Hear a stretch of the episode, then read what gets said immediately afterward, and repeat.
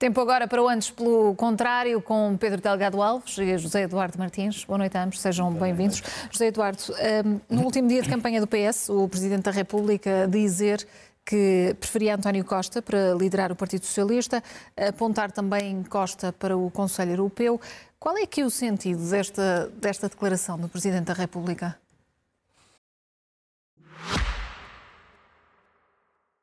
Este podcast tem o patrocínio de Vodafone Business. Saiba como tornar a sua empresa mais eficiente e mais competitiva com as soluções digitais Vodafone Business.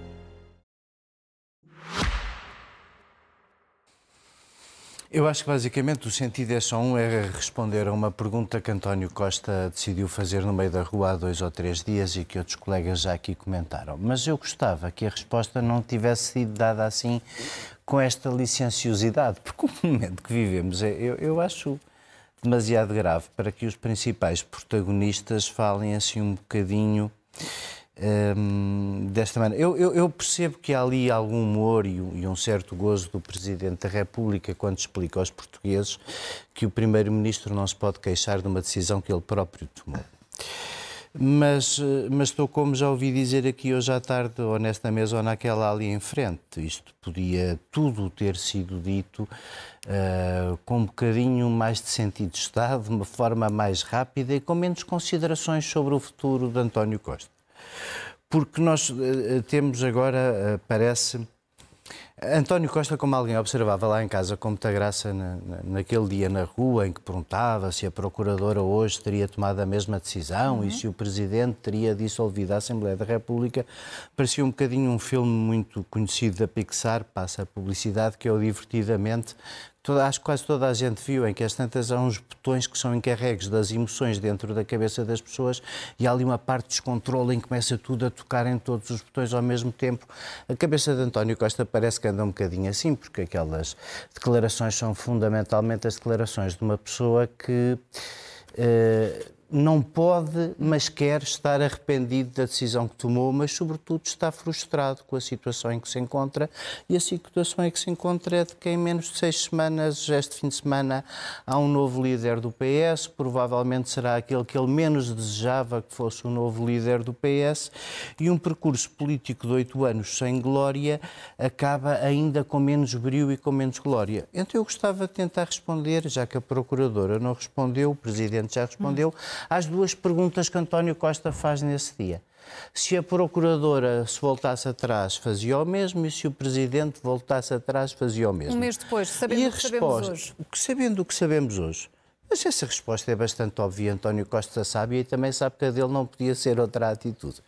Em primeiro lugar, a Procuradora, o, o, o fantástico, é, há ali uma tentativa, a o spin, a nuvenzinha é dizer, se aquele parágrafo não tivesse aparecido naquele comunicado, naquele dia, se o Primeiro-Ministro tivesse podido esperar uma semana pela decisão do juiz de instrução, teria tomado a mesma decisão? É o próprio que diz e é evidente que sim porque, sendo o caso forte ou fraco, é toda em volta do Primeiro-Ministro e de pessoas que ele escolheu. Isto é um caso que é um problema político deste Primeiro-Ministro. Mas desculpa, então, e, portanto, o parágrafo, mas, a resposta se o parágrafo... Mas complementando uma coisa que estás a dizer, mas na entrevista que deu esta semana, eh, eu acho que a questão é colocada não mesmo como uma pergunta para resposta, mas como uh, responsabilizando ou pretendendo que haja uma assunção de alguma responsabilidade pelo parágrafo. Porque na, entrevista que deu esta semana, o próprio António Costa, a certa altura, dava nota de que, faça factos a outros que surgiram depois, eu acho que se referia a, questão do dinheiro, à questão do dinheiro e tudo mais, até dá a entender que. Uh, não tinha alternativa. claro, portanto, portanto a análise e a pergunta que está a analisar, e com a qual não estou a discordar, mas o que ele está a dizer sobre aquele parágrafo é, é se não há que haver uma reflexão sobre como é que um parágrafo com aquela escala ali aparece, num cenário em que aquilo tinha sido só o parágrafo. Pronto, a perceber? Então, eu, isso, leva, isso leva à mas, mas deixa, mas deixa, deixa, deixa, deixa-me ajudar é, com a minha reflexão. É assim deixa-me ajudar com a minha reflexão, que eu não sei se tu, se tu poderás discordar, Pedro. Se aquele parágrafo ali está, é porque não podia deixar de estar. É uma consequência automática da lei. Mesmo que o processo no Supremo Tribunal de Justiça seja um processo de nada, só para concluir que as escutas que refere o Primeiro-Ministro são uma licenciosidade abusiva dos amigos dele, não deixa de haver processo. Ele não deixa de correr da lei. O parágrafo não deixa de ser factual. A pergunta que faz ao Presidente da República, se o Presidente da República tomaria a mesma atitude, Respondeu-lhe hoje hum. o Presidente da República, sim, porque quando o Primeiro-Ministro se demite, a minha decisão, tendo havido uma maioria tão estribada na personalidade deste Primeiro-Ministro, é que até atento o passado, esta maioria não tinha condições para continuar e tinha que haver convocação Pedro, de eleições. Depois da provocação de António Costa, o Presidente da República quis aqui afastar qualquer responsabilidade nesta demissão? Vejamos, há aqui duas questões diferentes. Uma que se prende com a demissão, e curiosamente as intervenções de hoje do Presidente naquilo que ele foca era, era, era impossível de demover o Primeiro-Ministro, é uma decisão que o próprio toma, mas o ponto onde penso que residia a crítica que foi apontada, ou a pergunta que foi lançada, é sobre a segunda decisão que o Presidente da República toma, aliás, é mais até a que tem conteúdo de decisão do que propriamente a de aceitar a demissão que do é Primeiro-Ministro, que é a dissolução.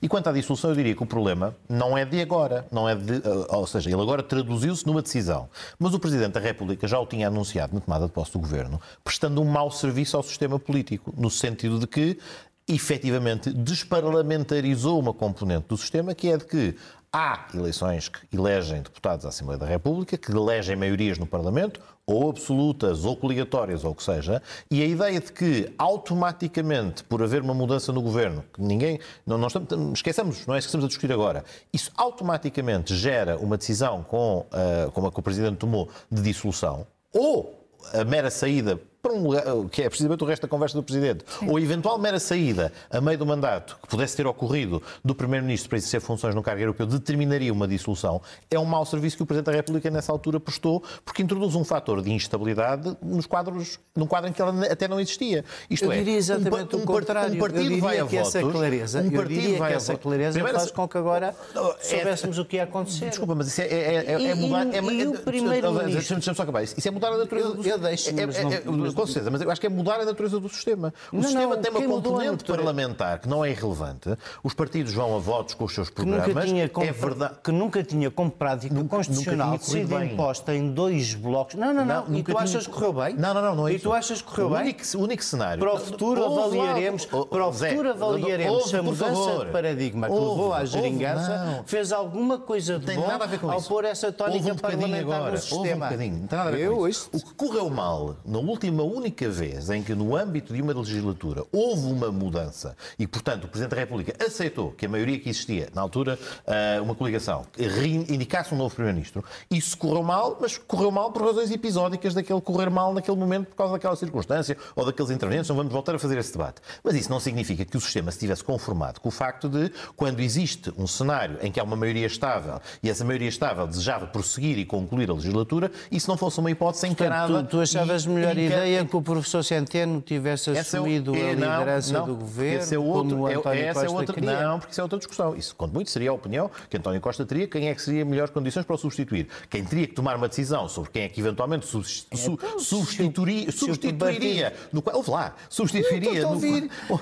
Mas não me convenças que a maioria quadro. ia chegar a um acordo sobre isso ou que isso tinha solução ou que era viável, porque não era. era não, era. não sabemos se era viável não ou não. O que sabemos é uma coisa. Há uma maioria que é eleita para um período de quatro anos, o Parlamento funciona, as instituições continuam a funcionar, o Governo está admitido, mas o Parlamento continua a funcionar até o momento em que vier a ser dissolvido. Os órgãos dos partidos reúnem e podem eh, indicar e tomar deliberações, porque têm competência para isso, sobre a continuidade do, do, da maioria ou do Governo, e essa hipótese, mais uma vez, não foi materializada, não foi testada, e isso é gerador de quê? Era o tal ponto onde eu queria chegar, à instabilidade. E era o elemento em que o Presidente da República dispunha de uma faculdade é, é, evidentemente, ele dispõe da faculdade da dissolução, mas também tem a faculdade de promover a estabilidade no momento especialmente complexo no plano internacional e no momento em que, não, tem, não estou a dizer que ele tenha que fazer esse juízo, porque isso implicaria, eh, de alguma maneira, mostrar alguma alergia à realização de eleições, e isso é um, é um mau princípio, mas sabendo que a probabilidade de termos uma solução mais estável após o resultado das eleições que são realizadas a 10 de março é real, face ao, ao, ao cenário que temos agora. E, portanto, de facto, há um erro, digo eu, porque o, o analiso criticamente, nessa vinculação excessiva da ideia de que esta maioria absoluta dependia exclusivamente da personalidade do Primeiro-Ministro e que se não ideia tivesse, que o Primeiro-Ministro não, não rejeitou, nenhum, se não tivéssemos, ideia que na altura o líder não, do PS... Se não tivéssemos nenhum destes problemas que estamos a discutir desde 7, desde 7 de novembro e se a questão pudesse ter sido apenas cargo europeu, evidentemente faria aí, então, nesse caso, sentido, mais uma vez, uh, gerar instabilidade quando continuar a haver e, interesse em manter um programa, Pedro, em executá-lo e continuar a produzir resultados. Rapidamente, para, para passar a, a, palavra ao, ao José Eduardo, uh, ficou satisfeito que o Presidente da República faça a claque pela ida de António Costa para o Conselho Europeu? Vejamos, quem lê as declarações vê ali eh, declarações objetivas e de claque, portanto não faz ah, segundo juízo. Muita vontade de exportar. Não, não, não vou contar para Mas obviamente. vontade de exportar. A, pergunta, a resposta a pergunta é óbvia. Portanto, obviamente é preferível que o Presidente da República contribua para eventual sucesso de, de, de um, futuro, de, um, de um futuro europeu ou outro da, da, da parte do Primeiro-Ministro. Já o tom adotado, mas eu concordo com o que o Zé que estava a dizer há bocadinho, estas declarações à saída de um evento, eh, comentando não só estes casos, mas depois fazendo comentários adicionais Sim. sobre as outras coisas na opinião pública, eh, até estar a pronunciar-se de uma maneira assim um bocadinho eh, pouco presidencial sobre a disputa interna de outro partido. No fundo, quando lhe fazem uma pergunta que se calhar não lhe deviam ter feito, que é qual é o seu candidato preferido para a liderança do PS, não respondia. Era, não responder, matava o assunto. E ao, dizer, e ao dizer que o candidato preferido uh, seria António Costa liderar o Partido Socialista, uh, podemos interpretar aqui que o Presidente da República considera que António Costa podia ter ainda uh, condições para, para continuar? Não, isso, isso, isso Ou essa é, leitura já é completamente é extrapolada? Isso é uma leitura tão ao cubo que eu não consigo Sim. fazer, não. Eu acho que foram só assim umas declarações mal pensadas, sinceramente. E, e mas valia não ter dito nada. Tô, mas valia não ter dito nada. É estou como ao Pedro, ter opiniões sobre quem é o candidato preferido no Partido Socialista não é uma coisa em que, na situação que estamos, o Presidente deva sequer chalacear. Não, não, não merece que a chalaça, não a devia ter feito. Mas deixe-me só, só uma notinha muito rápida para voltar atrás. O Pedro está aqui a preparar caminho inteligentemente, como ele costuma fazer, para que voltemos temos esta ideia de que o nosso sistema político é essencialmente parlamentar e constituído parlamentar. por blocos. Essa componente parlamentar teve uma uh, estabilizou-se como hum. prática constitucional para o futuro, porque agora não nos livramos dela. Eu também acho ah, que tens razão. Ah, sim, sim, sim. Nós vamos passar a é ter dois blocos acho que esse é outro no tema. Parlamento. E vamos passar a ter dois blocos na política portuguesa e vamos ficar a dever a constituição desses blocos com o que tem de bom, o que tem de mau, com o que tem de estabilidade política, que é nenhuma, e com o que tem de estabilidade políticas, que ainda é menos, à geringonça e à necessidade de António Costa se salvar de ter perdido as eleições em 2015. Mas, uh, no mais, acho que, eh, basicamente, eh, Há aqui uma coisa que foi rápida demais para a vontade de António Costa. Ele vai reagindo todos os dias e nós não devíamos estar a falar de outra, destas coisas. Pode ser que com o fim das eleições do PS nos ponhamos a falar do que falta discutir, que é, são os programas dos partidos para as eleições de 16 de março. E isso, é isso é que andamos a falhar muito. Sim. Pedro, no, no âmbito da Operação Influencer, eh, Rui Rio pede a demissão da Procuradora-Geral da República. Como é que devem ser encaradas as, as afirmações que fez Rui Rio? Um homem hoje muito mais livre do que alguma vez foi, porque não desempenha nenhuma, nenhum, cargo, nenhum cargo público, nenhum cargo político, nenhum cargo partidário. E, portanto, obviamente, tem uma possibilidade de hiperbolizar as suas opiniões que muitos, de, muitos dos decisores políticos não têm. E, portanto, coloca e logo. É, não, coloca logo. Não, claro, não é isso, coloca logo num patamar. O, que, o Rui Rio o que é que faz e o que é que podemos extrair daquela, daquela, daquela, daquela entrevista Sim. bastante sólida, com vários argumentos interessantes, hum. em que uh, ele tem um, um, ponto que já tinha há algum tempo, mas é o ponto da responsabilização. Mais do que ele depois tirar a ilação da demissão da Procuradora-Geral, eu aí não acompanho por uma, uma seguinte razão. Acho que não devemos alimentar e colocar em cima de crises institucionais que já temos mais crises institucionais.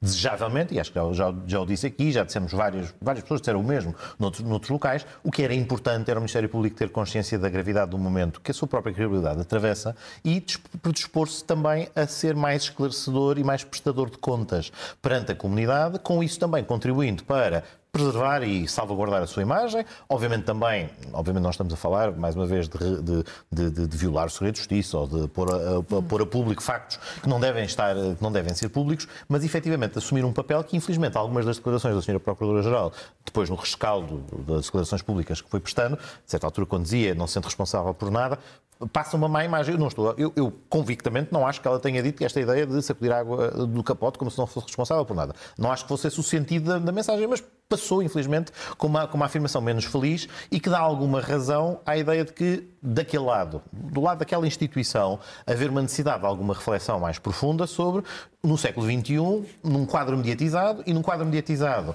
em que recorrentemente verificamos violação de deveres de uh, agentes da justiça e de, que corresponde depois à violação de direitos dos arguídos, com a colocação no exterior de informação, de peças processuais inteiras, de transcrições de escutas, isto evidentemente mina a credibilidade da instituição por um lado e também coloca aqueles cidadãos que são uh, de, uh, aos quais é devido o respeito pela sua presunção de inocência até um certo tempo a, ser julgados com base assim, em informação que não, não podem contraditar. E, portanto, afirmações? as afirmações todas, como, como digo, acho que tem ali uma dose de hipérbole que ele hoje tem a liberdade para fazer, porque também, enfim, se sente agastado por várias razões no passado, mas aponta vários aspectos, desde esta ideia de, de, de que tem que haver prestação de contas, ou tem, ou tem que haver a prestação da parte dos cidadãos, que todas as instituições prestam contas sob pena de poderem ser vistos, a expressão é dele, como poderes absolutos, que são aqueles que não, que, que não prestam contas, foca um aspecto sobre um, tema que ele tinha colocado em cima da mesa, ele até tenta esclarecer, o problema dele não era a autonomia do Ministério Público, o problema dele era outro, era haver ausência de supervisão exterior,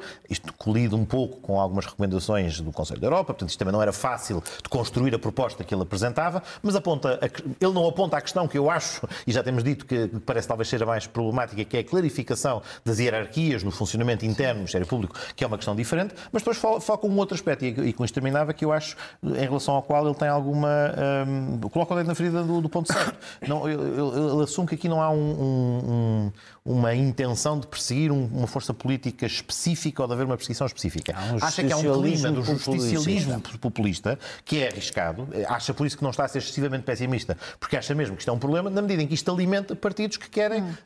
crescer e alimentar-se disto, designadamente, quando depois lhe perguntam na entrevista a, a, a, a, respeito do Chega, que é um, é um beneficiário líquido de muitas dessas coisas. Portanto, há ali várias reflexões importantes. Há outras coisas também, também refere o aspecto. Eu até tenho aqui a entrevista aberta. Que vamos sabendo que é, por exemplo, uma pessoa estar sob escuta durante quatro anos uh, e, e, de alguma maneira estar, como ele diz, normalizado uh, e, e, a falta de reflexão crítica deixa os cidadãos também preocupados para, Eduardo, como isto e, funciona. E nesta entrevista as afirmações de, de Rui Rio são bem fundamentadas ou Rui Rio nutre uma espécie de ódio pelo Ministério Público? Mas, uh, se todos somos humanos, quem, a propósito do financiamento partidário de funcionários parlamentares na sede do partido, teve a polícia em casa às sete da manhã, tem um bocadinho de razão para se queixar do excesso de meios. Quem diz que se lhe faltam meios para, para, para com as televisões à porta às sete da manhã, ele tem toda a razão em se queixar de algum socialismo populista. No que ele não acho que tenha razão, e não acho que seja uma hipérbole, acho que é preciso ter cuidado com isso. Se este processo uh, uh, for muito pífio, o Pedro tem razão, o Ministério Público fica numa situação que não é a que nós precisávamos em termos de credibilidade perante as pessoas, uhum. mas o que seria mesmo muito grave era que houvesse uma investigação que envolve políticos e, na sequência dessa investigação, se demitisse a Procuradora-Geral da República. Isso, visto de fora, seria, faria de nós um país das bananas e não tem nenhum sentido. Dito isso, dito que isso não tem nenhum sentido, e querendo eu, aliás, sobre este processo em concreto, pronunciar muito pouco, porque na grosseira violação do segredo de justiça que anda por Portugal inteiro. Apesar de eu não ser advogado nenhum dos processos e por isso não gosto de falar disso com Sim. os jornalistas, se diz que eu prometi emprego a um amigo, que é uma mentira, eu fico à espera que, obviamente, o Ministério Público me venha perguntar alguma coisa. Há de haver o dia em que isso vai chegar e eu, depois desse dia, terei mais opiniões em concreto sobre este processo. Mas há uma coisa que o Rui Rio diz que é. Uh, uh, concordando com o Pedro, que as sugestões do controle superior na falta de hierarquia não são as corretas, diz Rui Rio a páginas tantas assim. O Ministério Público não só tem de ser autónomo, como tem a obrigação legal e ética de investigar tudo o que possa levantar suspeitas. Mil por cento de acordo. Se não o fizesse, seria gravíssimo, estaria a pactuar com o crime e a ser seletivo. O que tem estado muito errado, e aqui tem toda a razão, é muitas vezes a forma como o faz o fraco conhecimento que os investigadores revelam sobre as matérias em causas. Nós lemos peças na rua com erros que nem precisavam de ser corrigidos nas conservatórias do registro comercial. Bastava ir à internet para saber um pouco melhor. Aliás, até com o caso se da, da Presidente da Câmara de Matosinhos. Se investigassem de, com descrição, com competência, sem violação do segredo de justiça, não haveria nada a apontar. Pelo contrário, haveria melhor combate à corrupção. Tem toda a razão nisto. Tem toda a razão nisto. E a última nota que eu gostava de fazer é dizer: há muita gente que diz que, apesar de a procuradora sem jeito nenhum tem aquela frase de dizer que não se sente responsável por nada, no fundo, um bocadinho como Pinto Monteiro dizia, que a autonomia própria do Ministério Público faz com que o princípio da legalidade, que eu acho muito bem que exista, Sim. que tudo seja investigado, e a, e a, própria autonomia dos procuradores leva a isto. Mas não é verdade, ao contrário de que a maior pessoa, de parte das pessoas digam que o Ministério Público é uma magistratura sem controlo. Há pelo menos controle dos juízes de instrução. Ora, quando uma pessoa esteve a, a, ser escutada durante quatro anos seguidos, isso a mim faz-me pele de galinha. Eu nunca é vivi aceitável. o tempo da PIDE, mas não imagino que o tempo da PIDE fosse diferente, quer dizer, com menos meios, eventualmente. Investigar não é escutar uma pessoa durante quatro anos. Ora, eu estou muito curioso para chegar ao fim e ver qual foi a grande fundamentação para escutar uma pessoa quatro anos a fio, renovar esse despacho vezes sem conta por um juiz de instrução. Toda esta gente, apesar de tudo, tem um sistema de carreiras que os vigia, eh, que os avalia e há de haver uma excelente fundamentação para nós termos podido. Vamos aguardar por ela ouvir uma pessoa durante quatro anos. Que repito, eu já ouvi um colega seu aqui dizer que um governante pode estar a ser escutado durante 20 anos. Isso a mim arrepia-me o cabelo. Eu não quero viver num país onde as pessoas possam ser escutadas quatro anos à espera que aconteça um crime. Só, só que acrescentar uma coisa, uh, com um dado adicional face a um elemento que é meramente estatístico, mas que, não acontece. que aparentemente resulta do, do, do, do, que tem sido noticiado, quando apenas se extraem 10, 10 certidões com relevância uh, uh, para, para os processos a partir de um processo de escutas que durou 4 anos. Porque, como o Zé Eduardo agora mesmo dizia, se alguém está a ser escutado durante 20 anos, ou se está a deixar e permitir que continue a praticar crimes durante 20 anos para avolumar um processo hum. com grande qualidade, mas depois esta pessoa esteve a exercer funções praticando ilícitos durante um período de tempo excessivamente longo. Se é a inversa, precisamente esbarramos no problema. Qualquer uma de... das duas não, é, qualquer, é mau. Qualquer, qualquer uma das duas, é uma das duas Nota final, telegraficamente, para a Cimeira do Clima, acordo alcançado, é histórico ou não, Pedro? Vejamos, sim e não. É histórico no sentido. É, é, é, é, histórico no sentido em que pela primeira vez se afirma um princípio e um princípio de, de, de, de abandono do combustível fóssil. Nessa perspectiva, muitas vezes recordamos mais o que é simbólico do que aquilo que é efetivamente transformador. Por outro lado, acho que devemos ser prudentes e moderados na forma como depois aquilo se traduzirá em efetivas metas e efetiva modificação do, do, do parâmetro. Portanto, eu acho que apesar de tudo, copo meio cheio, devemos, vejamos pela positiva. Acho é que o estado do planeta não me deixa uh, muito tempo para Sei especularmos Eduardo. sobre se quão, quão espetacular ou não foi, oh, oh, o tempo está a acabar. Patrícia, eu... eu uh... O tempo do planeta. Sim, uh, sim, também, sim. O, o, o, nosso, o nosso acaba no instantinho. A perspectiva positiva é, é, dizer que a ninharia dos 400 milhões para o Fundo de Adaptação ou a, a declaração de ontem, se alguém acreditar nela, são coisas positivas, porque é como o, o ratinho do provérbio húngaro que se alivia no mar porque todo o bocadinho acrescenta. Mas, na verdade, a ideia de 70 mil pessoas a voarem para um deserto, para uma reunião presidida por um presidente de uma companhia petrolífera que até 2027 vai duplicar de produção para salvar o Não planeta, dá vontade cumprido. de dar uma grande gargalhada e rigorosamente mais nada. José Eduardo Martins, Pedro Delgado Alves, boa noite a ambos, obrigada e até para a semana.